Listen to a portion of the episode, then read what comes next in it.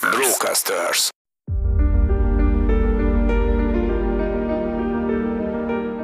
Érezted már, hogy többre vagy képes, mint amit most csinálsz? Hogy nem akarsz többé megalkudni? Hogy eleged van a másoknak való megfelelésből?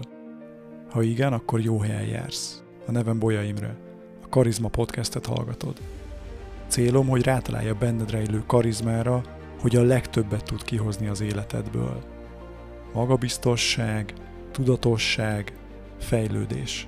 Kezdhetjük?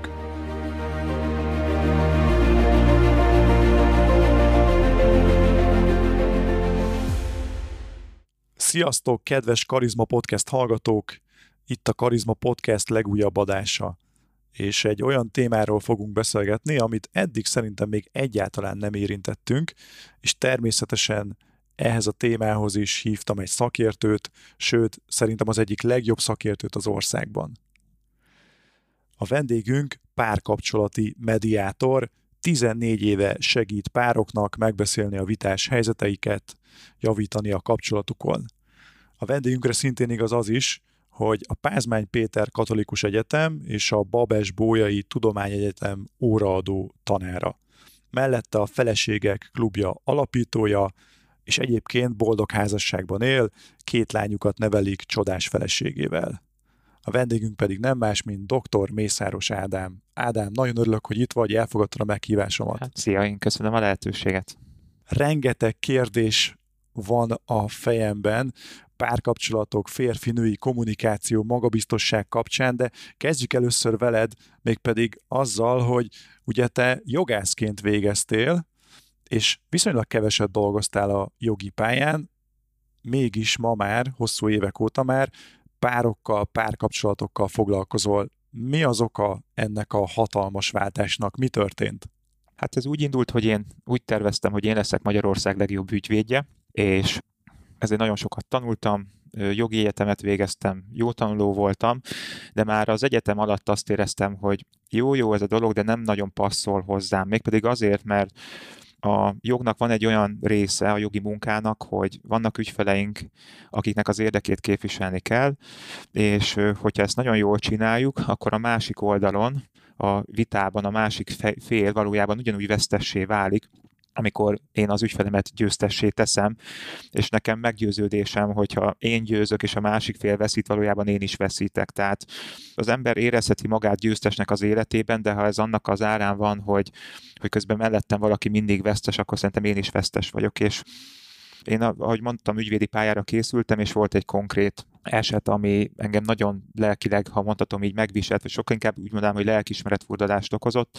Egy 4 gyerekes édesapának az ügyét kellett vinnem, mert történt vele egy ilyen visszaélés, és hogyha az volt a feladatom, hogy egy ilyen életjáradékot sikerüljön, hogy ő kapjon, és hát ezt az ügyet én vittem önállóan, és nagyon szépen sikerült is ezt az ügyet vinni, de miközben én vittem a másik oldalon, azt éreztem, hogy aki ennek a felelőse, hogy ő életjáradékra jogosult, ő neki pedig az életét ez a döntés nagyon megnyomta volna, és hát annyi mentségem van, hogy mielőtt teljesen végért volna az ügy, én visszaadtam ezt az akkori főnökömnek, és nem csak ezt adtam vissza, hanem én ott hoztam egy döntést, hogy a jogi pályának azt a részét, ami az ügyvédi pálya, én ezt nem fogom tudni csinálni. És akkor innen indult el egy hihetetlen nagy váltás.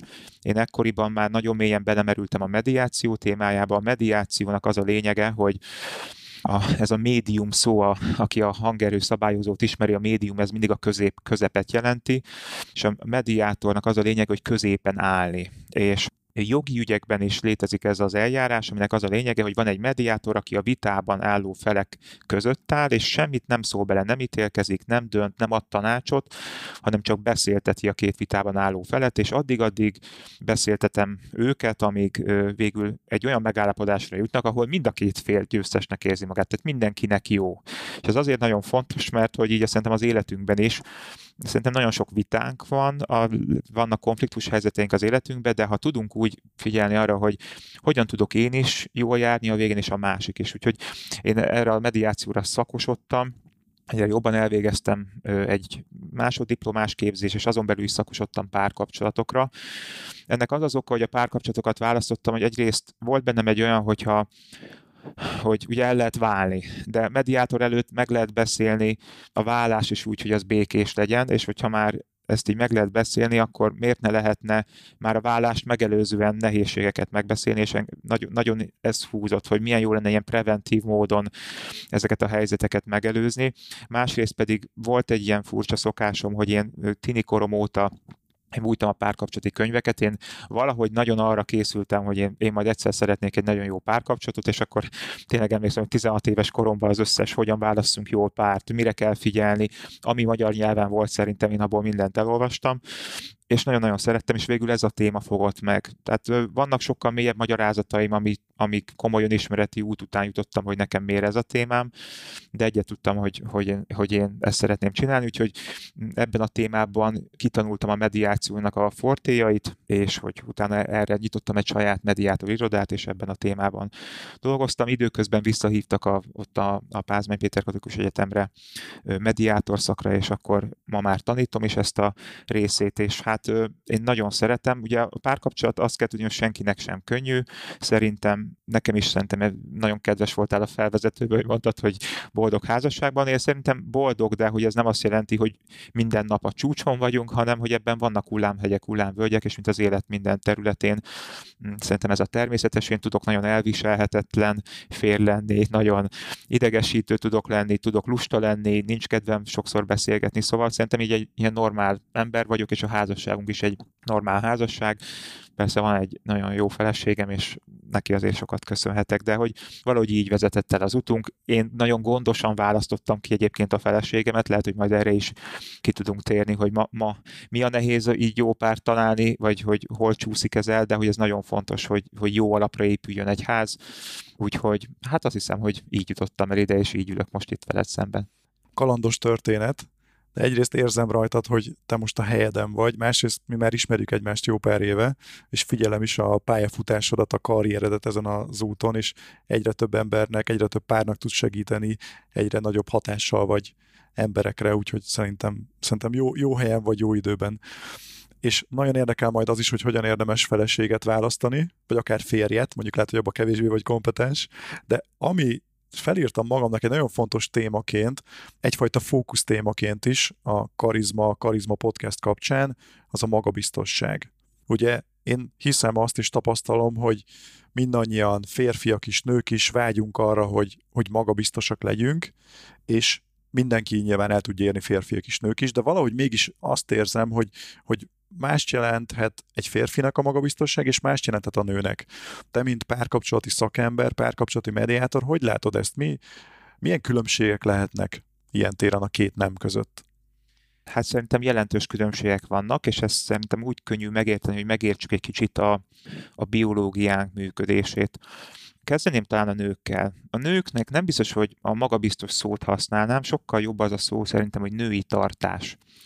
A női tartás az egy olyan női belső meggyőződés, amit látok, amit nagyon érdekes, hogy egy körülbelül olyan 7 éve vettem észre, hogy megfigyeltem, hogy kik azok a házaspárok, akiknek nagyon sokáig nem jó a házassága, és kik azok, akiknek viszont nagyon hamar így megoldódik. És azt vettem észre, hogy azoknál a pároknál, ahol a nőnek van egy olyan belső tartása, ami arról szól, hogy tudom, hogy jó vagyok, tudom, hogy értékes vagyok, és ezért aztán egyfajta kincsnek érzem magam a kapcsolatunkban, ami kincset meg kell becsülnie mondjuk a férjemnek, meg a külvilágnak.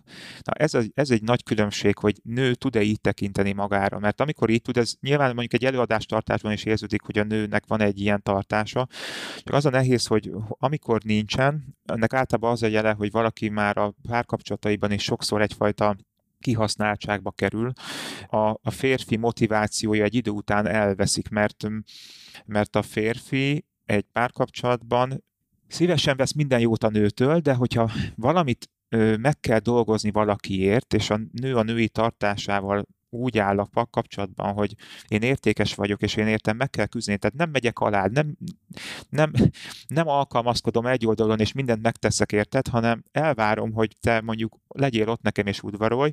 Na ez az a női tartás, ami megkülönbözteti azt, hogy attól a nőtől, aki viszont egy oldalon alkalmazkodik, mindent csak megcsinál a férfinak, és azt veszi észre, hogy hát nem udvarol a férjem, meg nem szeret, sőt, Szóval nagyon sok csúnya dolgot is látunk ilyenben. Tehát ez egy belső női tartás, ami megadja azt, hogy a férfi azt érezze, hogy amikor megszerzem a nőt, akkor ő az enyém. És ez azért nagyon fontos, mert a férfi sokkal kitartóbbá válik egy olyan belső tartású nő iránt, akiért meg kell küzdenie. Tehát ez az egy nap után mindent megadok magamból neked, és megteszek, ez valahol nagyon sok esetben hiányzik így nőknél. Férfiaknál szerintem annyiban más ez, hogy a férfiak hormonrendszere a sikereket jutalmazza. A férfinál egy nagyon fontos hormon a tesztoszteron hormon, és a férfi magabiztosságánál ezt megfigyelték, hogy amikor van egy kihívás, és aztán a kihíváson a férfi túl van, akkor megemelkedik a tesztoszteron szintje, és beáll egy jó arányba. És ez azért nagyon fontos, mert nekem megfigyelésem, hogy tehát én nagyon sok üzleti, meg vállalkozói gondolatot én is tanulok, és ugye például ott tanítják, hogy írj egy listát, és utána azt pipáld ki. Így van. És szerintem ez férfiaknak van kitalálva, mert a férfi hormonrendszer, igen, látok egy listát, megcsinálom az első feladatot, és amikor megcsináltam, akkor a tesztoszteron szintem emelkedik. És azt gondolom, hogy ez egy kicsit más jellegű. Tehát a női tartás az belülről fakad, hogy szokták is mondani, hogy azt nem fölépíteni kell a női tartást, hanem azt megtalálni magamban, visszacsatlakozni a bennem élő nőhöz, ami mindig is bennem van, csak elfelejtjük nők.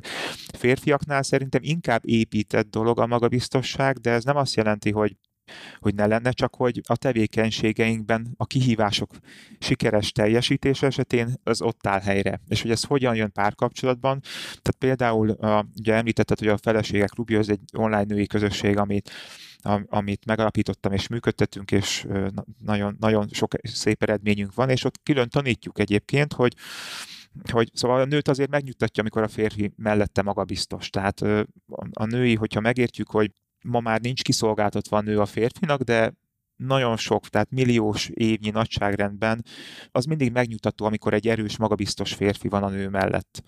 És a férfi magabiztosságát egy házasságon belül is tudja segíteni, amikor mondjuk ezt úgy hívjuk a Feleségek Klubjában, hogy hasznos férfi módszer. Uh-huh. Itt nem egy manipulatív dologról kell gondolni, csak például annyi, hogy mondjuk a szöget be tudja ütni a nő is a falba, meg a férfi is, mikor egy képet mondjuk föl kell tenni.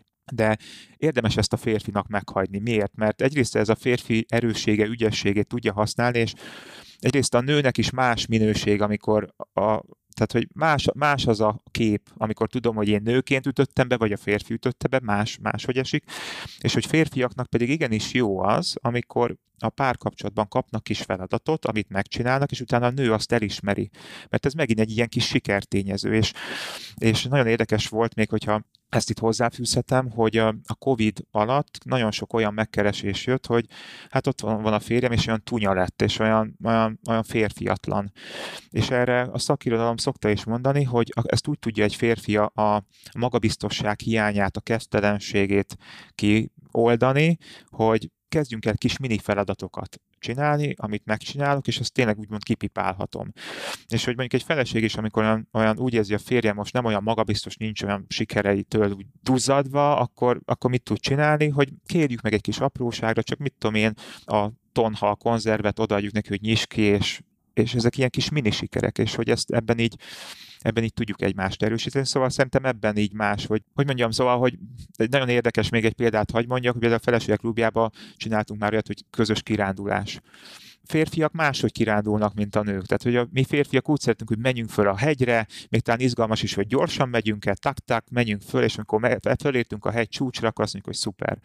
Nők meg inkább úgy csinálják, és a klubban is hogyan kirándulunk, ugye úgy, hogy közösen menjünk föl, kapcsolódjunk, közbeálljunk meg, mert hogy a férfinek a siker táplálja a tesztoszteront, a női minőségben pedig inkább ez az oxitocin hormon a fontos, ami az összekapcsolódás, a lágyságnak a minőségét jelenti jobban, de majd erről még biztos beszélünk.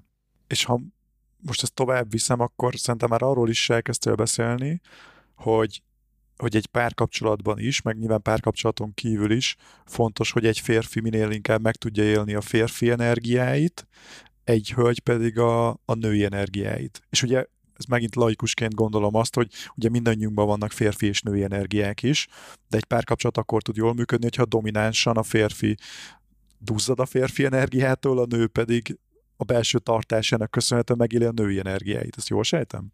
Én így gondolom, bár ez manapság ilyen nagyon veszélyes erről így beszélni, hiszen vékony jég lehet. Így van. Alapvetően én azt vettem észre, hogy egyrészt a párválasztási időszakban is, de mondjuk kisgyermekes időszak után is ez sokszor előjön, hogy mennyire férfi mellettem a férfi, vagy mennyire nő mellettem a nő. És ugye ennek van egy önismereti oldala is, tehát az, hogy mennyire éljük meg a férfi minőségünket, vagy a női minőségünket, az nagyban meghatározza, hogy mondjuk én férfiként édesapámtól milyen képet kaptam, milyen mintát kaptam.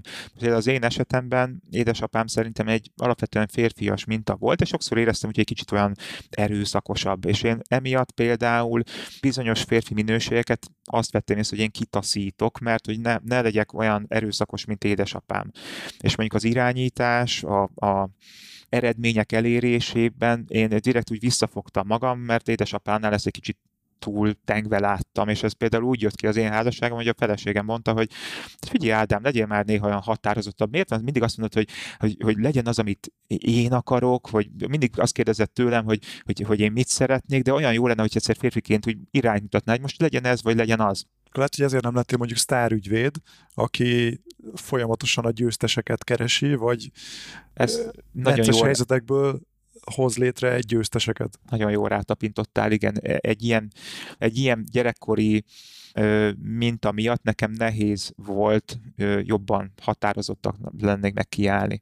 Tehát, hogy hozunk ilyet, tehát van, amit elutasítunk. Ugyanígy egy nőnél, ha valakinek az édesanyja mondjuk egy ilyen keményebb, férfiasabb vonal volt, van, aki ezt másolja. De van, aki meg pont elutasítja, és emiatt aztán túlságosan is lágy lesz. Tehát van egy ilyen rész is, és emiatt szokták azt gondolni, hogy hát jó, akkor ez csak terápiás úton lehet így kezelni, és ebben van is igazság, de közben van egy egymásra hatásunk. És az a megfigyelésem, hogy, és ebben az a jó hír, hogyha valamelyikünk egy kicsit mondjuk erősíti a férfi minőségét, tehát a férfi erősíti a férfi minőségét, akkor ott nagyobb tér marad a nőnek, lágynak és nőiesnek maradni.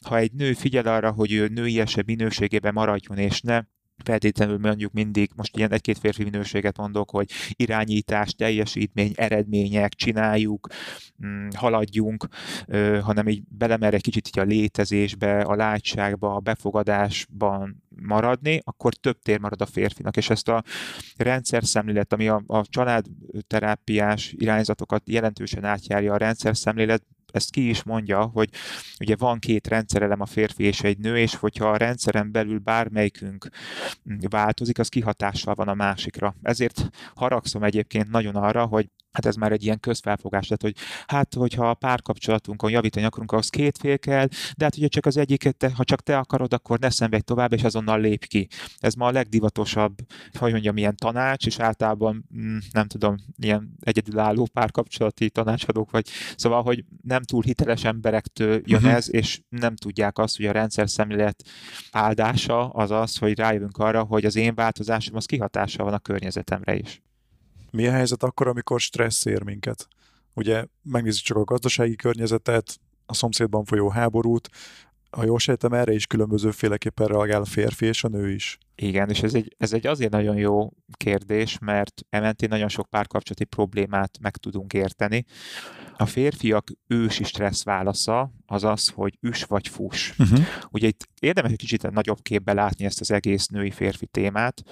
Kutatások, hogy mióta élünk ilyen emberként közösségekben, ugye van szóval a kutatásoknak van egy korlátja, de egy biztos, hogy 2,5 millió éve már látszódik, hogy férfiként, nőként együtt éltünk, de akkor még nem ez a mai férfi-női kapcsolatokat kell elképzelni, hanem alapvetően közösségekben éltünk, 100-120 fős közösségekben, ez a törzsek, hordák korának lehet mondani, és ez egy hihetetlen régóta így élünk. Tehát ezt, hogyha egy szolstokot kihúzunk, akkor az egy 2,5 méteres időszak tudunk ábrázolni, ami 2,5 millió év, és ahhoz képest, hogy mi itt női-férfi kapcsolatban ketten élünk mondjuk egy lakásban, meg utána jönnek a gyerekek, ez egy 1 centis időszak ehhez képest. Tehát 2,5 méterhez képest 1 centi, tehát itt ezért érdemes egy kicsit mélyebbre mennünk, hogy ezekben a törzsi időszakokban úgy tudjuk elképzelni az életet, hogy a férfiak férfi közösségben éltek, a nők pedig női közösségben, és így alkottunk egy törzset.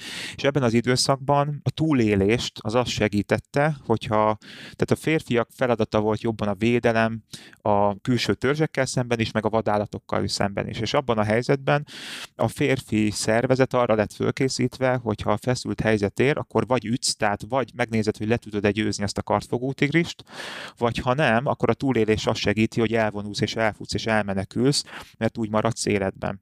És ez azért nagyon érdekes ma, mert ma, ha egy férfi stressz helyzet ér, ezt nőktől nagyon jól tudom, a Feleségek Klubjában nagyon sokan mondják, hogy a férjem, hogyha a stresszben vagyunk, akkor a férjem vagy kiabál és dühös lesz, és így elszabadul a pokol, vagy egyébként nem lehet vele megbeszélni a problémákat, mert elvonul. Magába fordul, egy szó sem szól. Így van, és mind a kettő ugyanarról szól, hogy stressz helyzet éri. És ehhez képest, ha megnézzük, az ősi közösségeinkben, a nőkben a stressz válasz teljesen más. Ez nagyon érdekes, mert ez 22 éve, tehát 2000-ben jött ki az a kutatás, hogy megfigyelték, hogy minthogyha a nőknél egy másik fajta stresszválasz lenne, és ez pedig ez a gondoskodj és támogass, gondoskodj és barátkozz magyarra fordítva, és ennek az a lényege, hogy nők, amikor stresszben vannak, akkor az összekapcsolódás működik. És ezt megint azért értsük meg jól, mert 2,5 millió éven keresztül alapvetően női közösségben éltünk. Tehát ott nem az volt, hogy egy férfi és egy nő, és ők is családot alapítanak, hanem ott még más volt a párkapcsolat. Tehát ott alapvetően az volt, hogy a férfiak rivalizáltak egymással, és a legerősebb férfi választhatott magának, úgymond választhatott, mert a nők számára is ugye az volt a vonzó, aki a legerősebb férfi. Ez nem tudatos tevékenység, ez inkább ugyanolyan, ami belénk van kódolva, és ma már kutatásokból tudjuk, hogy az utódnemzés úgy volt a legbiztosabb, hogyha a nő a legerősebb férfi. Az alfahímet kerestenek is. Így van. És a nők pedig egyébként, nagyon csúnya szó ez a, nem szeretem, feleségem sem szeretünk, hogyha ezt így hívjuk, de hogy a nők pedig tüzelési időszakban nagyon ki tudnak virulni, és az alfahím a legnőiesek, legüdébb nőt választotta ki magának, és ez megint ennek az evolúciós magyarázata, és itt most nem az a lényeg, hogy most van evolúció, vagy nem, ezt csak így szoktuk hívni. Tehát azok a vizsgálatok, amik nagyon ősi módon vizsgálják a női férfi működést, a férfi pedig kiválasztotta azt a nőt, akinél úgy érzem, hogy az utódaim, vagy a magjaim, de az utódaim a legnagyobb biztonságban fölnőnek, és az életerős, vidám, sok energiájú nőnél a legbiztosabb az utódaim felnevelése. Így van. És akkor abban az időben még nem családként működtünk, hanem női közösségben, tehát a nők gyűjtögettek közösségben, és a vállukon vitték a kis gyermekeiket. Na és hogy ebben az időszakban a túlélést a nőknek az összekapcsolódás biztosította. Tehát míg mi férfiak el tudunk menni ma külön horgászni, meg nézzük, meg külön el vagyunk a mi kis hobbiainkba, a női minőséget az összekapcsolódás kapcsolja össze, és ez a stressz választ, ahogy kérdezted, tehát a női stressz válasz pont emiatt jön, hogy a túlélését a nőnek az biztosított, hogyha közösségben voltunk, hiszen ha el is vagyok fáradva, átadom a kis babámat a másiknak, egy kicsit addig gondoskodik róla, közösségben gyűjtögettünk, és a vadakkal szemben is egy női közösség az egy, ugye, tehát ha egyedül kóborlok az erdőben, az nyilván nem olyan biztos, de hogyha össze vagyunk kapcsolódva, az mégiscsak egy biztonságot jelent. És ez a stresszválasz, ugye ez hol jön ki, tehát hogy térjünk vissza a mai életünkre. Nekem meggyőződésem, hogy a világunk az inkább férfi energiájú, tehát hierarchia van benne, küzdés a munkahelyeken, pozíciók, amikben a siker alapján, a teljesítmény alapján tudsz előrelépni, és az a fajta női minőség, az a befogadó látság, azt nehéz megélni. És amikor hazajön ma a nő a munkahelyéről, vagy egy vállalkozó nő a teljesítmény után otthon szeretne nő lenni, akkor ma nagyon nehéz átkerülni erre a nőies oldalra. És hogy mit tudunk ilyenkor csinálni, ugye az összekapcsolódás, mondtam már, ez az oxitocint hormont, hogyan tud a nő magában több oxitocint termelni, és például mi férként tudjuk segíteni a feleségünket azzal, hogy több ölelés, simogatást adunk neki, és nem kampány jelleggel, meg azért, mert valamit akarunk, hanem azért, mert a nő a simogatás, öleléstől oxitocin termelődik, és őt az meg tudja nyugtatni, de ezt is megfigyelték, hogy ez nem csak a férfi múlik, amikor egy nő ki tud magának önteni egy pohár teát, kiül a napsütésbe, és csak úgy megpróbál csak úgy létezni, vagy egy könyvet olvas a kádba, ez mind oxitocin termelő dolog, és könnyebben visszaáll a nőies oldalára, és hogy ezt most miért kell csinálni? Azért, mert mi férfiként, mikor ránézünk egy nőre, és látjuk, hogy így jól van magával, az bennünk erősíti a férfi oldalt, és ugyanígy nekem megfigyelésem egyébként, hogy nők nagyon jól tudnak, tehát nagyon ügyesek a nők szerintem így a mai világban. Én szerintem még a férfi világon is sokszor jobban érvényesülnek, mert föl tudják venni ezeket a férfi sikerorientált viselkedéseket, de mellé még iszonyatosan jól kommunikálnak, nagyon jól tudnak, tehát szerintem a nők nagyon ügyesek, viszont nekik is segítség az, amikor egy kicsit megmerik engedni maguknak, hogy így befogadják azt, ami így a világ ad nekik, és attól ők is így jól vannak. Úgyhogy ezt érdemes megnézni, hogy stresszes helyzetben értsük meg a másikat, és ez miért fontos megérteni, amikor a nap végén összetalálkozunk, akkor ez fontos, hogy a férfinak szüksége van úgy elvonulni egy kis barlangba, és a férfi olyankor a tesztoszteron szintjét visszatölti, mert hogy a nap végén ezt le tud húzódni, vagy ha a férfi úgy érzi, hogy most egy kicsit tesz-vesz a kertben, vagy a ház körül, az megint neki stresszoldó. Tehát feladatot talál egy kihívást, amit kipipál, megold, és azt érzi, hogy én vagyok a király. Igen, ezzel tudja visszaállítani a tesztoszteron szintjét, ami eltolódott a napközbeni stresszben.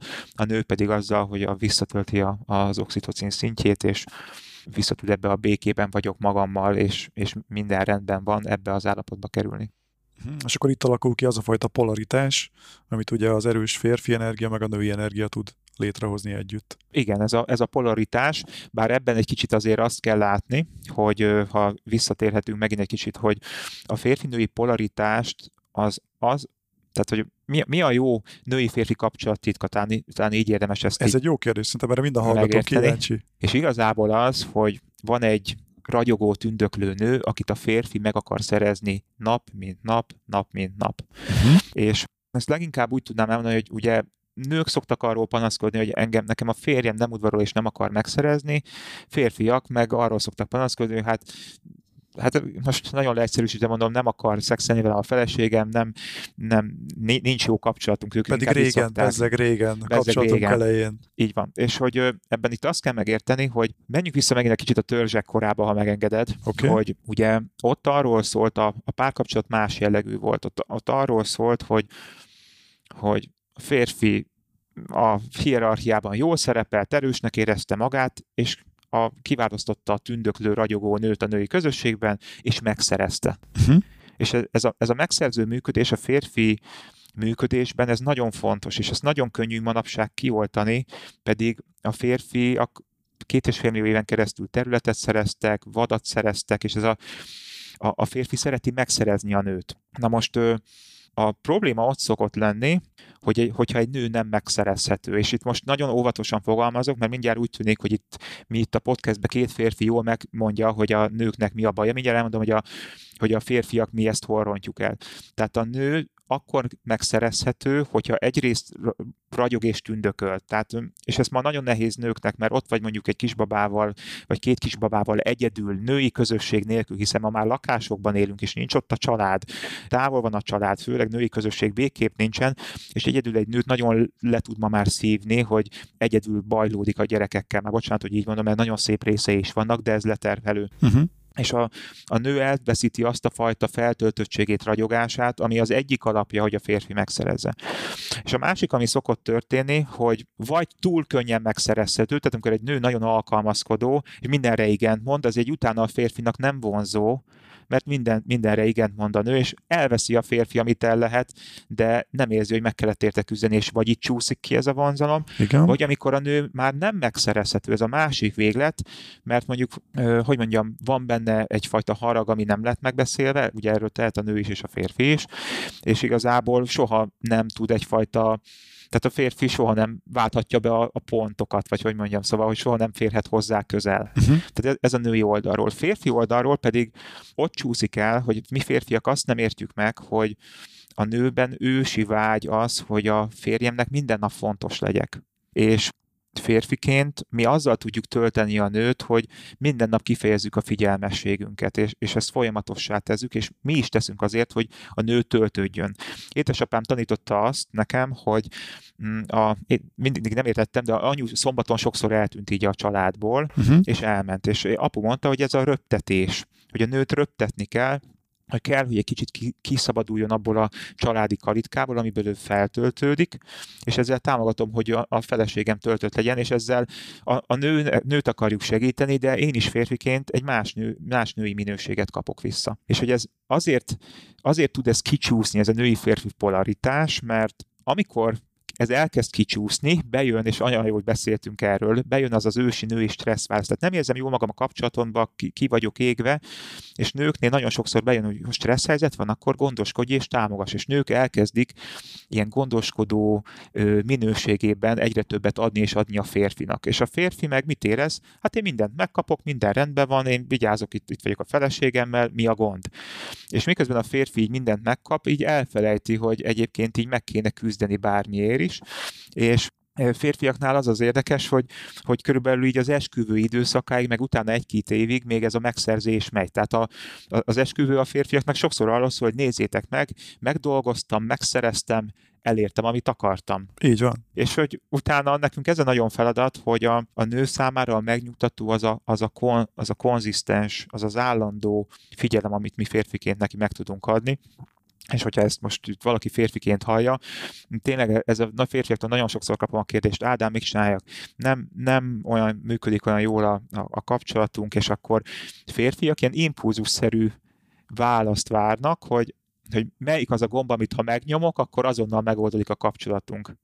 És ez a gomb férfiaknál nem létezik, hogy létezik egy gomb, egy stratégia létezik, hogy hogyan tudok folyamatosan a nőt olyan nyugalmi helyzetbe hozni, hogy az erőmet, az erőforrásaimat odaadom neki. Tehát ez mit jelent? Nagyon egyszerűen el lehet kezdeni. Mondjuk amikor otthon mobilozok, akkor amikor ott van a feleségem, direkt lefordítom a telefont, és jaj, de jó, hogy itt vagy, és örülök neked. És ez a nőt segíti sokkal jobban női minőségébe áthozni. Úgyhogy valóban kell egy férfi minőség és egy női minőség, ez a vonzalmat föntartja, de ennek az alapja az, hogy a megszerzés az napi szintű legyen.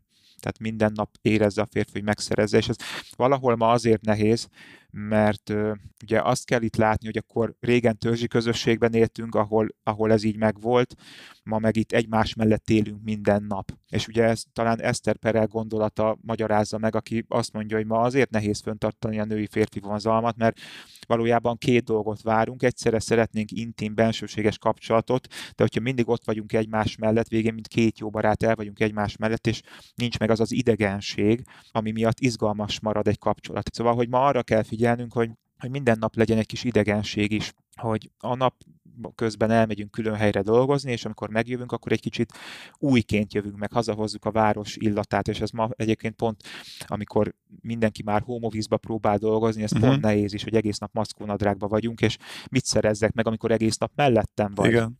Úgyhogy ebben kell ügyesen játszani, hogy mindig egy kicsit idegenek is legyünk egymásnak, hogy ez a megszerzés meglegyen. Tehát ez egyszer közel vagyunk, egyszer távol, közel vagyunk, távol, és ez szerintem a vonzalom fő alapja, hogy amikor távolabb van boldogan tőlem a feleségem, akkor azt a boldogságot én meg akarom szerezni. Most hozom be azt, amit az elején mondtál, hogy te nagyon tudatosan és jól választottál feleséget, valahogy így fogalmaztál. Segíts a hallgatóknak is, hogy férfiak mi alapján hogyan válasszanak feleséget, és akár, mivel szerintem látod a másik oldalt is, hogy egy hölgy hogyan tud jól férjet választani. Szuper. Amit én kiolvastam a könyvekből, hogy nagyon sok minden alakul egy kapcsolatban és változtatható, ami nem, az az értékrend. Tehát szerintem ma a legfontosabb, hogy hol találok olyan embert, aki hasonló értékrendű, mint én, mert az nem változik. Tehát az, hogy én a világról azt gondolom, hogy gonosz, vagy azt gondolom, hogy a világ egy jó hely, az nem változik egyik napról a másikra. Tehát ez nagyon-nagyon fontos, és az a nehéz, hogyha az ember a nagy tömegben akar, tehát régen a diszkó volt ilyen, ma talán a Tindernek mondanám, persze mindig vannak kivételek, hogy sikerül egy jót találni, persze. De hogy amikor az ember tehát halászik, de ott, ahol mindenki ott van, ott nehéz olyat találni, és hogy én azt gondolom, hogy ebben kell gondolkodni, hogy olyan közösségeket fölkeresni, és nyilván a te köröd az nem egy párválasztókör, de hogy mégis én például azt látom, hogy akik nálad tanultak, mégis van egy például nagyon erős értékrendi azonosság, hogy szeretnének egy jobb világot, szeretnének hatással lenni a világra, szeretnének. Szóval, hogy szerintem ilyen értékrendi dolgokból nem szabad engedni, és hogy a másik probléma pedig az ma, hogy tehát ma nagyon fogyasztói lett ez a párkapcsolat téma. kicsit úgy tekintünk rá, hogy legyen egy jó párkapcsolatom, amiből én kiveszem a boldogságot, és csak ez számít. Ha pedig már nem tudok belőle több boldogságot kivenni, akkor jöhet a következő. És ez nem is probléma, nem lenne probléma, és ezt férfiak nagyon sokan is csinálják így, hogy egyik virágszárról a másikra szállok, és ezt férfiak sokáig tudják csinálni. Ebben itt azt kell megérteni, hogy sokkal kiszolgáltatott helyzetben vannak a nők. Mégpedig azért, mert a nőknél van egy ilyen biológiai óra, amitől valószínűleg női hallgatók nagyon idegesek, hogyha még ezelőtt állnak, mert pont elég frusztráló tud lenni, hogy a nők szeretnének gyermeket, és a gyermekvállalás az egy nagyon kiszolgáltatott helyzet. Tehát nagyon szép dolog, de közben ott a nő nem tud keresni, érzelmileg nehezebb, és mindenképpen kell egy támasz.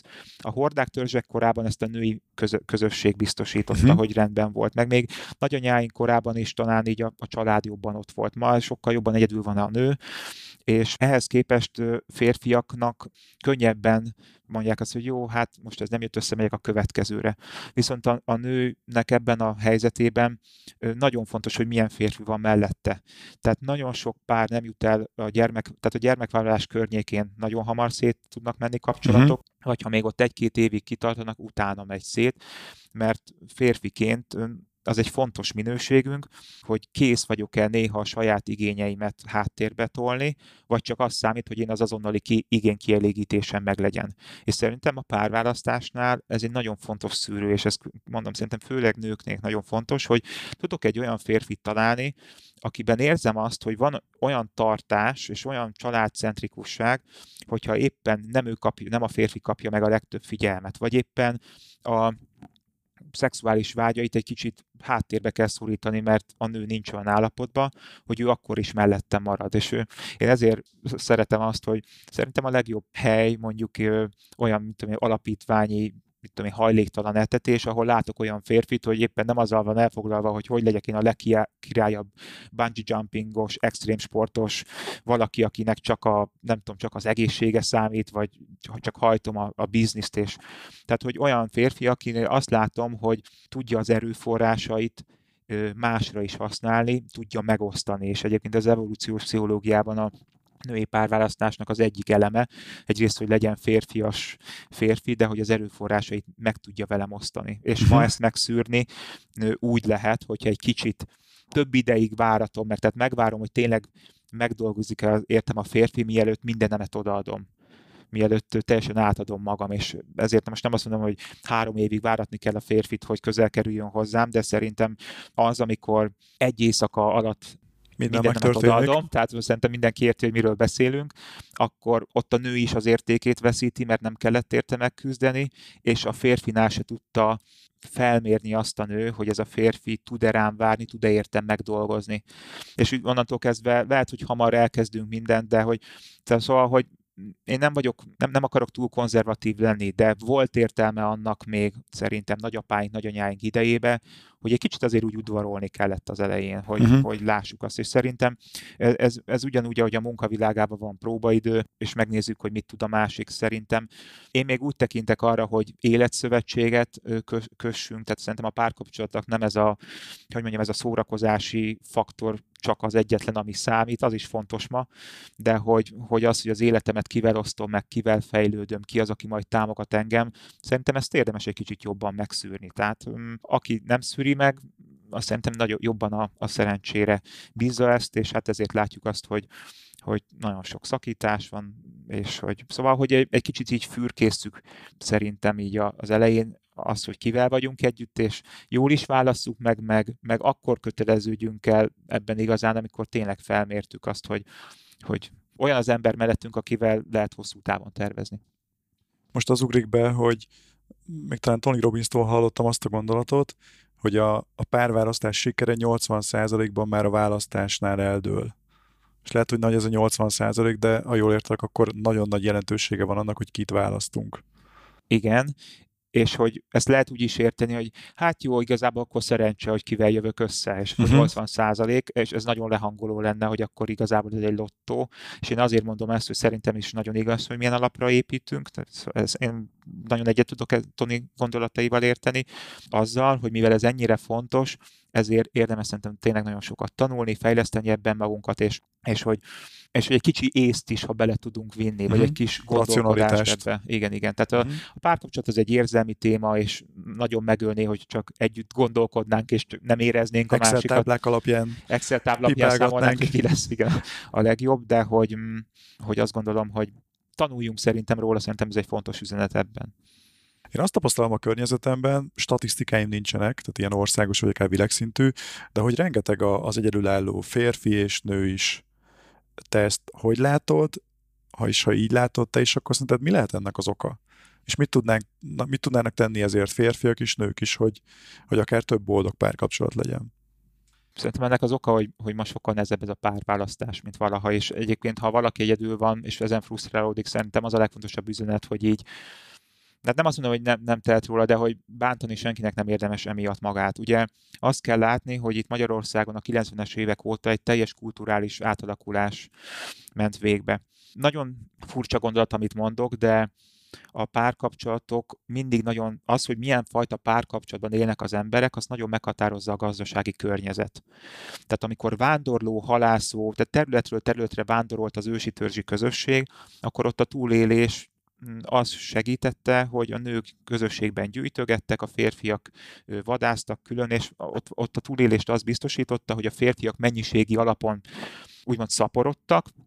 Nem számított, hogy a legerősebb férfi a legegészségesebb nőtől, és ott egyfajta ilyen mennyiségi szaporodás volt. És ugye itt változott a párkapcsolati minőség az, amikor a 12 000 évvel ezelőtt megjelent a gabonatermesztés. Ugye ez egy ilyen lassabb átmenet volt, de az volt a lényege, hogy a túlélést jobban segítette, hogy már nem földről földre, területről területre jártunk, amikor levadáztuk, meg legyűjtögettük az adott területet, hanem a gabona termesztésnél jobban segítette az életet, hogy a gabona az egy elraktározható növény lett, és jobban megérte letelepedni egy földön, és gabonát termeszteni, mint állandóan izgulni, hogy hova megyünk tovább gyűjtögetni. A gabona elraktározható volt, ezért a túlélés jobban biztosította, és ez a gazdasági környezet, ami átalakította a kapcsolatunkat, és ott jelent meg ez a monogámia, amikor már, le kellett telepednünk egy férfinak és egy nőnek, hogy ezt a mezőgazdasági életet tudjuk vinni.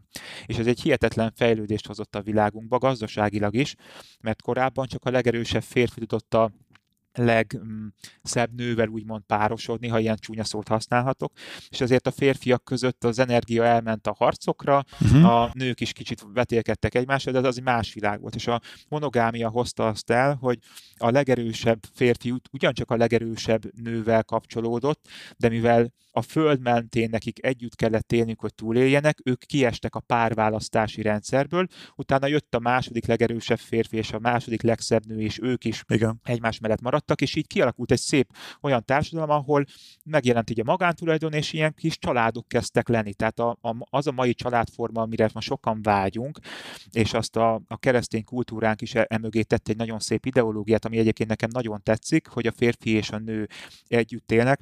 Ez 12 000 éve van, és ez nagyon sokáig működött, ekköré kiépült egy kulturális környezet, tehát megjelent a házasság intézménye, mondták is, hogy igenis tarts ki a másik mellett, mert egyébként a túlélés is azt segítette, hogy volt melletted valaki, tehát egy férfi önmagában, ha csak a földet művelte volna a gabonákkal, és otthon nem lett volna egy olyan nő, aki a hátteret biztosítja, nem maradt volna életben, ahogy a nőnek is kellett egy erős, az iga állatokat kezelő férfi, kellettek gyerekek, akik az idősödő házaspárnál, tehát hogy a gyerek szükséges volt, hogy megmaradjunk, hogy életben maradjunk, igen. Így van. Tehát nagyon fontos volt a család. A törzsi közösségekben az időseket eltartották a fiatalabb vadászó férfiak és a nők. Tehát, hogy ezt így látni kell, hogy 12 000 éve lett ez a szép család modellünk, és ez erre épült rá a gyönyörű keresztény kultúránk, és ez szerintem nagyon jól működött, és itt mi most abban az időszakban élünk, és azért nehéz, mert ez felborult. Tehát egyrészt eltűntek azok a kulturális határok, vagy elvárások, hogy tarts ki a másik mellett, tehát még 30-40 éve gáz volt válni, ha mondhatom így. Ma már megszokott, sőt, még azt is szoktam hallani, hogy de jó, hogy elváltál, mert nem maradsz benne valami rosszban. Igen. És szerintem ez egy nagyon jó dolog, mert ma sokkal szabadabbak vagyunk, és hogy még mondjuk 100 évvel ezelőtt nem tudott valaki úgymond kilépni, mert gazdaságilag nem élt volna túl. Ma már valaki önmagában egyedül egy lakásban is meg tud élni, mert olyan jó fizetéseink vannak, tehát megjelentek a jó munkahelyek, van, ha valaki véletlenül állás nélkül maradna, van járadék, amit kap, van szociális háló, sőt, ha egy anya ma egyedül neveli a gyerekeit, akkor ő kap tartásdíjat, tehát a jogrendszerünk és a gazdasági környezet már nem tesz kiszolgáltatottá, hogy mindenképpen kapcsolatban kelljen élni, ez az egyik. A másik dolog pedig, hogy a szexualitás azért ebben a monogám életben kizárólag a párodtól kaphattad meg, és hogyha ez volt az útja a szexualitáshoz való jutásnak. Ma viszont ugye ez is szabadabbá vált. Tehát megjelent a fogamzásgátlás, így nem az volt, hogyha valakivel együtt vagy, akkor már el kell venned, mint ahogy tudjuk, hogy nagyanyáinknál is így volt, mert eleve és nem esnek annyian, úgy mondhatom így terbe, mert van fogamzásgátlás, és egyfajta szexuális szabadság van. És ez innentől kezdve nem kell ma már elköteleződnöd ahhoz, hogy szexhez juss, ami mielőtt nagyon ilyen ledegradálnám az embert, mégis azt látjuk, hogy a szexet most nem mint szórakozási eszközt, hanem kell látnunk, hanem mint a túlélésnek egy mindig is fontos eszközét, és hogy ma ezt már szabadon lehet csinálni, úgyhogy nem születnek belőle utódok, és innentől kezdve nincs olyan elköteleződés. Tehát a környezet sem várja el, és ezért nagyon sok a szabadon levő ember, de hogy az ősi működésünk, és szerintem itt jön a lényeg, amikor a legerősebb férfi akarja a legegészségesebb, életerősebb nőt, az mindig ott van a vágyunk. És ma valójában, olvastam is erről egy írást, hogy a Tinderen a nők nagy része a legférfiasabb férfit húzza jobbra, és a férfiak is egyébként a legnőiesebbet húzza jobbra. És mi történik? A legférfiasabb férfiak együtt vannak a legnőiesebb nővel, és ők egymásnak tetszenek, és összejönnek, és együtt vannak, de nem kell hozzájuk elköteleződni, ezért ők végig benne maradnak ebben a párválasztási rendszerben. És azok, akik pedig kevésbé úgymond férfiasabbak, kevésbé vonzó nők, ők is vágynak a felső 10%-ra, de mivel ők ugyanúgy tehát továbbra is tudnak vágyni a legjobbra, mert benne vannak a rendszerben. És ugye ez még 50-100 éve úgy volt, hogy illet házasodni. Tehát azt régen úgy hívták, hogy vadházasság, azt, amit ma párkapcsolatnak hívunk. Azt régen vadházasságnak hívták, és szépen a párválasztási rendszerből elfogytak előbb-utóbb a legerősebbek, és mindenki jutott párhoz, sőt, csúnya szóval mindenki jutott szexhez, vagy ilyen furcsa megfogalmazás. Ma viszont a legférfiasabb és legnőiesebb nők jutnak szexhez, mindenki más pedig alatta van, és ez nagyon sok szenvedést hoz is strukturálisan. Úgyhogy emiatt nehéz, mert hihetetlen szabadság van, és ezért aztán nagyon, valahogy ma nem kell annyira elköteleződni, pedig mélyen, azért mégis szerintem biztonságra vágyunk, hogy valaki ott legyen mellettünk, főleg nőknél ez szerintem még hangsúlyosabb. Rengeteg dolog felmerült bennem, viszont mindenképp szeretném, hogy rátérjünk egy kedvenc témámra, ez pedig a karizmához szorosan kapcsolódó előadói készség, előadói helyzetek. Ugye te magad is rendszeresen szoktál előadni, lehet, hogy talán mostanában már kevesebbet, legalábbis személyesen, de én régen voltam még több száz fős előadásaidon, ahol nagyon sok embernek igyekeztél segíteni, hogy lehet jobb a párkapcsolata. És azáltal, hogy én ugye ezzel foglalkozom idestova most már 6-7 éve, egyrészt látom azt, hogy mintha picivel több férfi jönne el a tréningjeimre, mintha több férfi szeretne karizmatikus előadóvá válni, vagy magabiztosabb előadóvá. És még ezt meg is mondtad, hogy a férfiak vágynak inkább a magabiztosságra, az a meglátásod. Szóval ez az egyik meglátásom. A másik pedig megint egy nagyon konkrét élmény, hogy amikor a Karizma című könyvemet írtam, amelyben szerintem legkarizmatikusabb magyar előadókkal beszélgettem, és az ő kommunikációs titkaikat, stratégiáikat írtam össze, akkor most visszagondolok a könyvre, akkor nem volt preferenciám, hogy hány hölgyet, vagy hány férfit szeretnék a könyvben látni, és mégis az jött ki, hogy egyszerűen kevesebb női szereplőm lett, 4-en szerepelnek a 13 fős gárdából. Szóval a kérdésem az, hogy te hogy látod azt, hogy hogyan szerepelnek színpadon, hogyan adnak elő férfiak és nők, mik lehetnek a hasonlóságok, mik lehetnek a különbségek, mik lehetnek a kihívások ezen a téren. Szerintem erre is rálátsz. Igen, nekem erről van szerintem ez lehet, hogy ilyen saját elméletem, de ugye a nagyon sokat foglalkozom tényleg női férfi minőséggel, házasságokon belül, de hogy ezek a minőségek szerintem akár az előadástartásban is megjelennek, és megint visszatérnék, hogyha így megértjük az emberiség történetét. Tehát az, hogy kiállsz emberek elé, és ott van veled szemben, mit tudom én, 100, 200, 300, 400, 1000, nem tudom, itt Magyarországon talán a legnagyobb, ugye, vagy a sportarénában, nem tudom, 12 000 ember. Ez egy nagyon, nagyon nehéz helyzet, nagyon ősi félelmeket, de erről talán te tudsz többet mesélni, hogy milyen félelmekkel jár ez, és hogy szemben állni valakikkel, ez egy ilyen harcias pozíciónak gondolom. Igen. És valahol kicsit lehet erre úgy is tekinteni, hogy kínálok előadóként, és egy hadsereg áll velem szemben. Nekem meggyőződésem, hogy ez nagyon ősi szálakat mozgat meg, és ezért ez egy nagyon nehéz helyzet. És amikor klasszikusan, ugye én is tanultam nagyon sokat, többek között tőled is előadástartást, ugye az egyik alapállás ez a kicsit úgy, ha jól mondom, aztán javíts ki, de hogy egy kicsit úgy szemben állni terpeszben. Kis kényelmes terpesz, lábfejek előre néznek, és szemkontaktus a közönséggel. Szemkontaktus.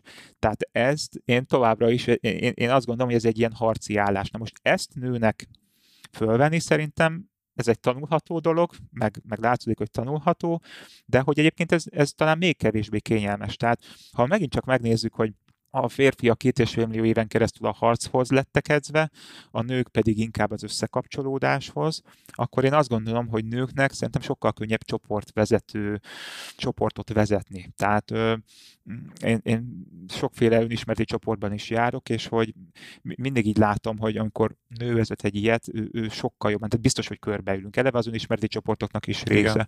De hogyha ha úgy néznék meg, hogy ma hány színpadon levő előadó van, meg hány csoportvezető, egyébként szerintem valószínűleg nőkből is tudnánk hozni, de az mégis, én azt érzem jobban női minőségnek, ahol összekapcsolódunk, oxitocint termelünk. Még férfiként kiállsz, megcsináld, és utána biztos érzed nekem is. Tehát, hogy ez egy ilyen hihetetlen felspanoló érzés, szerintem ezért jó előadást tartani, mert valójában bemész egy hadsereg elé, és hogy te ott jól szerepelsz, és megcsináld, akkor úgy érzed, hogy meg tudtál egy egész hadsereget nyerni magadnak, és ez iszonyatosan feltöltő, és szerintem nekünk ez a tesztoszteron szint nagyon jól ilyenkor egy jó szintre került tőle. Úgyhogy én ezt egy nagyon nagy különbségnek látom, hogy a másik észrevételem egyébként, hogy azt is megfigyeltem, hogy mikor mondjuk indítok egy tréninget vagy csoportot, akkor azt szoktam észrevenni, ez is női férfi minőség, hogy férfiak sokszor beülnek így a helyükre, és akkor vagy a telefont bújják, vagy a laptopuknál ülnek, de úgy ott ülnek úgy sokszor szótlanul. Persze most, aki már ilyen vállalkozóbb, ők tudatosabbak, és akkor bennük elindul a megszerző minőség, hogy kapcsolatokat építeni, networking, de egyébként hajlamosak így leülni egy helyre. Nőknél viszont azt látom, hogy izgulnak ők is így egy ilyen tréning vagy rendezvény előtt, és akkor ők így elkezdenek így és akkor sokkal jobban kapcsolódnak, mert milyen jól össze tudjuk kötni itt a mai beszélgetést, hogy a stressz helyzetüket ők ott is a kapcsolódással. Tehát én nagyon szeretek női tréningeket tartani, mert ott sokkal kevesebb dolgom van, hogy egy jó csoportélmény kialakuljon, mert a szünetekben már a képzés előtt tudom, hogy egy csomó mindent már így megbeszélnek, és egy kicsit így könnyebb. Szóval én ezt így előadástartásnál ezeket láttam, és én például azt vettem még észre, hogy egyébként az a fajta tartás, hogy kiállok szemtől szembe, szerintem férfiaknak jól is áll, és férfias. Nők szoktak egy kicsit úgy csinálni, hogy egy kicsit úgy kitérnek. Nem is tudom, pont egy ismerősömmel beszéltem, hogy nem tudom hány férfinak tartott valamilyen céges tréninget nőként. És hogy nekünk is férfiaknak szerintem befogadhatóbb az, ha egy nő nem férfi minőségben sziasztok, itt az előadás, és kemény vagyok és erős, hanem be tudja hozni azt a női minőségét, ami mondjuk talán egy kicsit így a testtartásával, egy kicsit kitér, még akár ugye nem annyira jó talán összekulcsolni a kezet, vagy az ilyen gát, hogyha ilyen, tehát hogy jó, hogyha szemtől szembe vagyunk, de ha egy kicsit a nő egy ilyen lágyon összekulcsolja egy kicsit a kezét, és maga mellé teszi, azt szerintem sokkal önazonosabbá teszi, hogyha ezt a női minőségét megmeri a színpadon is, és szerintem akkor befogadhatóbb. Szóval senki nem akar más lenni, mint ami. Szerintem ez a kulcs. Ezt pont szoktam is tanítani a tréningjeimen, hogy a hölgyeknek jól tud állni, amikor így maguk előtt ilyen kellemesen lazán összeteszik a kezeiket, és ezáltal, még hogyha szemben is állnak a közönséggel, ami mondjuk állt férfiakból, jobban sugározzák a női mi voltukat, a női energiájukat. Aha. Egy férfinak ez nem áll túl jól, amikor ilyen kis hello, sziasztok. Szóval, hogy itt is akkor mennyire kijön, nem? Hogy a női minőségében hiteles, önazonos, a férfi pedig férfi minőségében. És akkor itt is hozzátenném, ha már ugye előadókról van szó, hogy férfiak is, nők is zseniális előadók léteznek mind a két nemből nyilván. Tehát, hogy szerintem csoportvezetőből is van, aki férfiként nagyon jól csinálja, tehát mielőtt nagyon kockáznánk. Szerintem itt is be lehet hozni, hogy előadóként is meg tudjuk élni a férfi minőségünket is, és a női minőségünket is.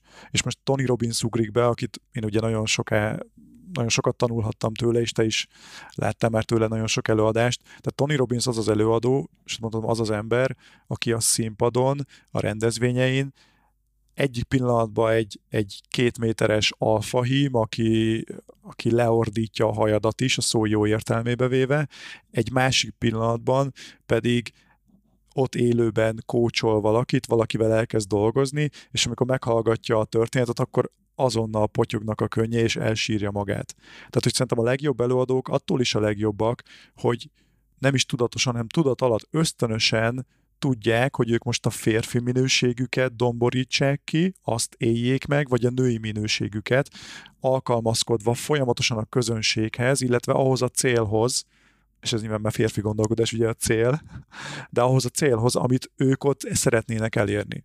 Igen, és hogy talán ebben, hogy így legyen egyfajta szabadságunk, tehát szerintem a házaspároknál is ugye ezt a témát szoktam, én hiszek abban, hogy a párkapcsolatunk akkor tud jól lenni, ha jól értünk a kommunikációhoz, jól értünk a női-férfi minőség témájához, és foglalkozunk önismerettel, és hogy azt szoktam látni, hogy mikor valaki rágörcsöl, hogy jó, akkor nekem most férfinak kell lennem, vagy most nekem nőnek kell lennem.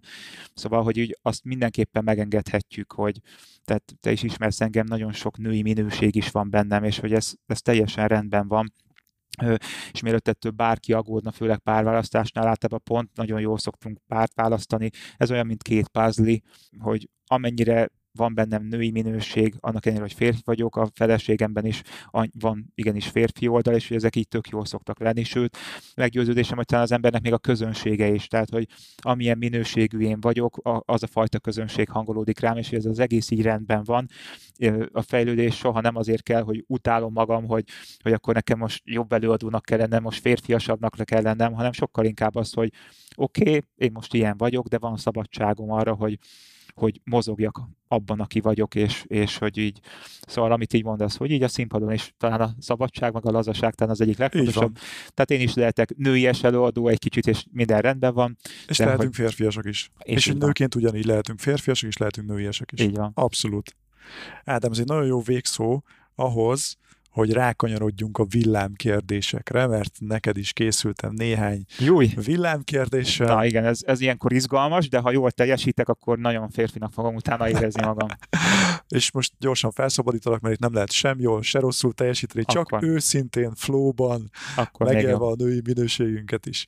Jó, na, tehát nézzük a kérdéseket. Az első, ami engem nagyon foglalkoztat az, hogy mi az, ami motivál téged, ami visz előre az életben? Nekem a szüleim tanáremberek, és nagyon szeretek megmutatni embereknek olyan nézőpontot, amit korábban ők nem vettek föl. Majd, hogy nem kényszerem is van erre, hogyha valaki látja valahogy a világot, hogy tudjam egyszerűen, érthetően megmutatni, hogy azt a világot máshogy is lehet látni. Nekem ez motivál. Ezért van az életemben a mediáció is, ami arról is szól, hogy az egyik fél eddig csak így látta, de ha tudunk alakítani a nézőpontján, akkor meg tud állapodni egy bonyolult konfliktus helyzetben is. Ezért szól az életem sokszor a tanításról is, és nagyon bízom benne, hogy ebben a beszélgetésben is tudtam úgy nézőpontot adni, hogy egy kicsit máshogy lássuk a világot. Ez engem ez motivál. Innentől kezdve nekem mindegy is, hogy mediátornak, trénernek, vagy minek hívnak, mert bármit csinálok, engem ez hajt. Mi az a kommunikációs trükk, amit gyakran használsz, és nem szívesen osztanád meg, de most mégis megosztod a Karizma Podcast hallgatóival? Fú, na jó, hát akkor elmondom. Az egyik az egyébként, hogy szeretem föltárni Tehát én nagyon sok mindent tanultam már, hogy pont emiatt, hogy emberekben hogy tudjak a gondolkodásukba változást elérni.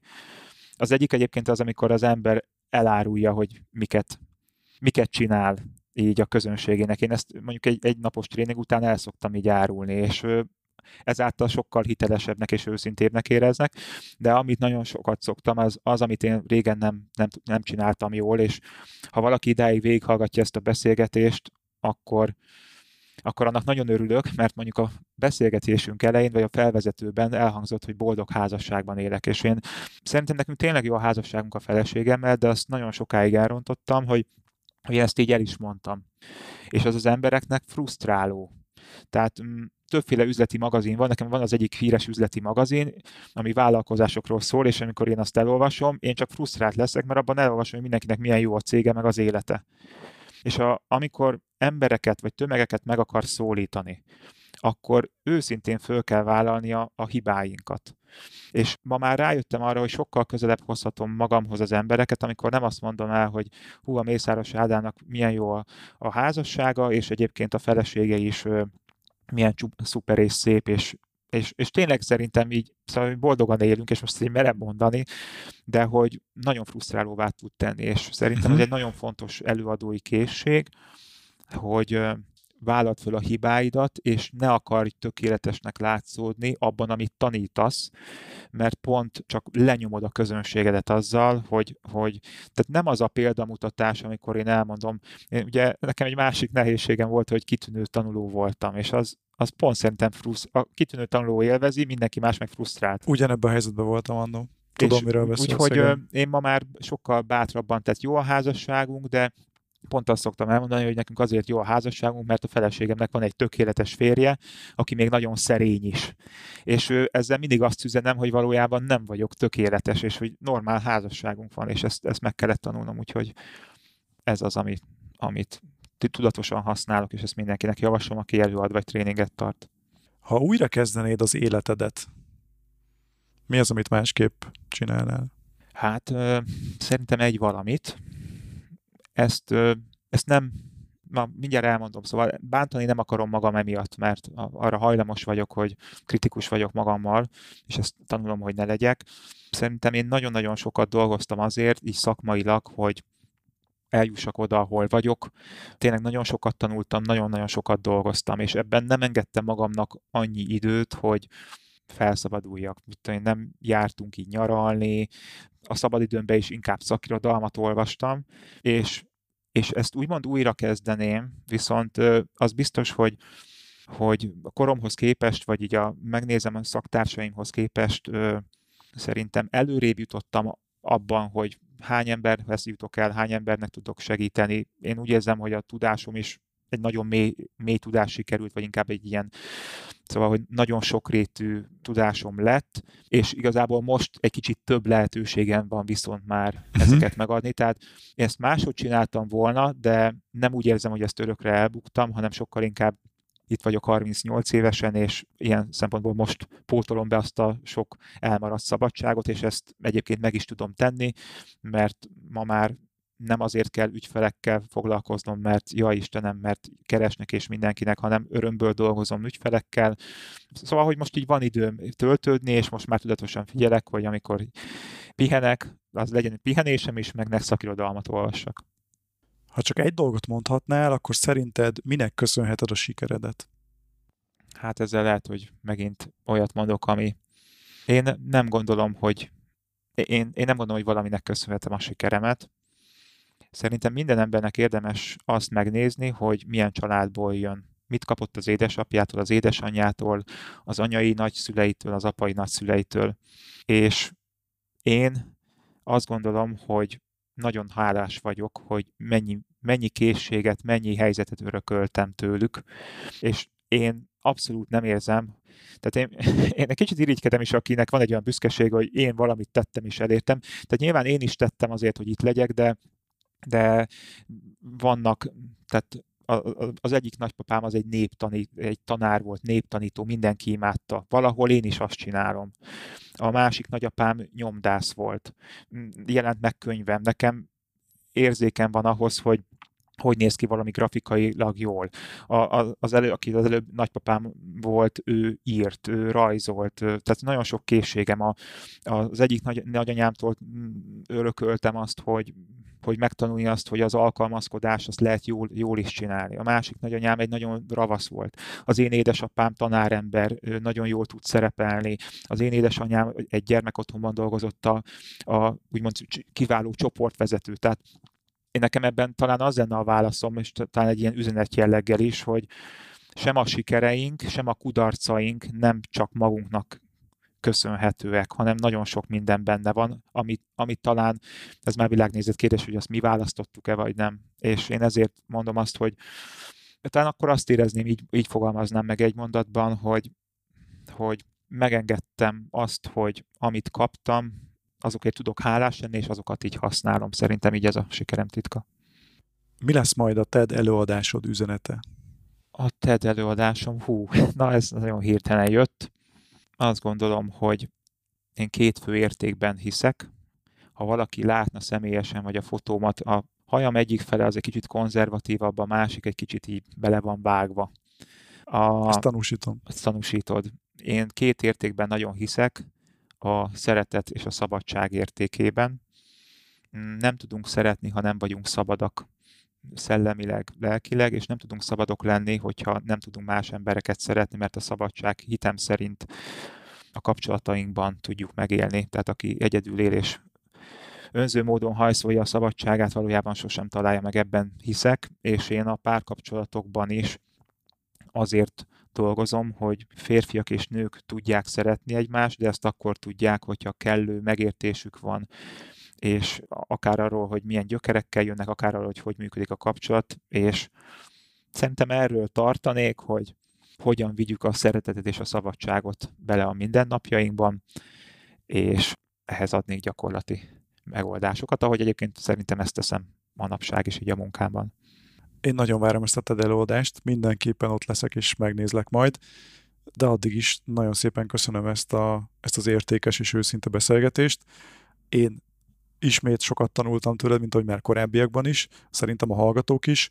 Hol lehet veled kapcsolatba lépni, hogyan lehet tőled tanulni, adj nekünk néhány forrást, néhány módot erre.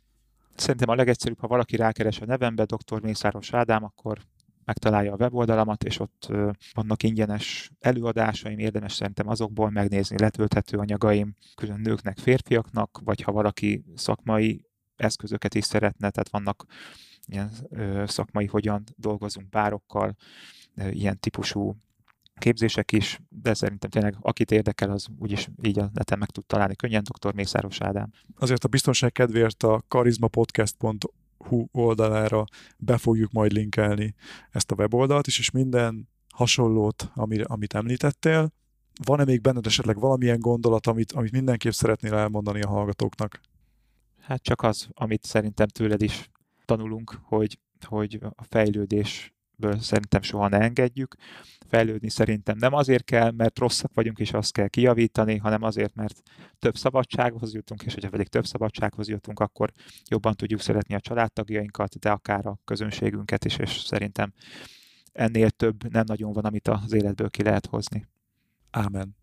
Ádám, köszönöm szépen még egyszer, hogy itt voltál, és köszönöm szépen nektek is, kedves hallgatók, hogy ti is velünk voltatok. Bízom benne, hogy ti is sokat tanultatok, és megfogadjátok Ádám tanácsait, gondolatait, és mindenkinek boldog párkapcsolatot kívánunk, aki pedig még nincs, abban bízom benne, hogy Ádám intelmei alapján megtalálja azt a párt, aki értékrendben és sok egyéb szempontból is illik hozzá. Ha pedig tetszett ez az adás, akkor iratkozzatok föl, lájkoljátok be YouTube-on, sőt, akár meg is oszthatjátok ismerősökkel, barátokkal, hogy minél több emberhez jussanak el Ádám gondolatai. Köszönöm, hogy itt voltatok, találkozunk a következő adásban, addig is a legjobbakat kívánom mindenkinek, sziasztok! Sziasztok!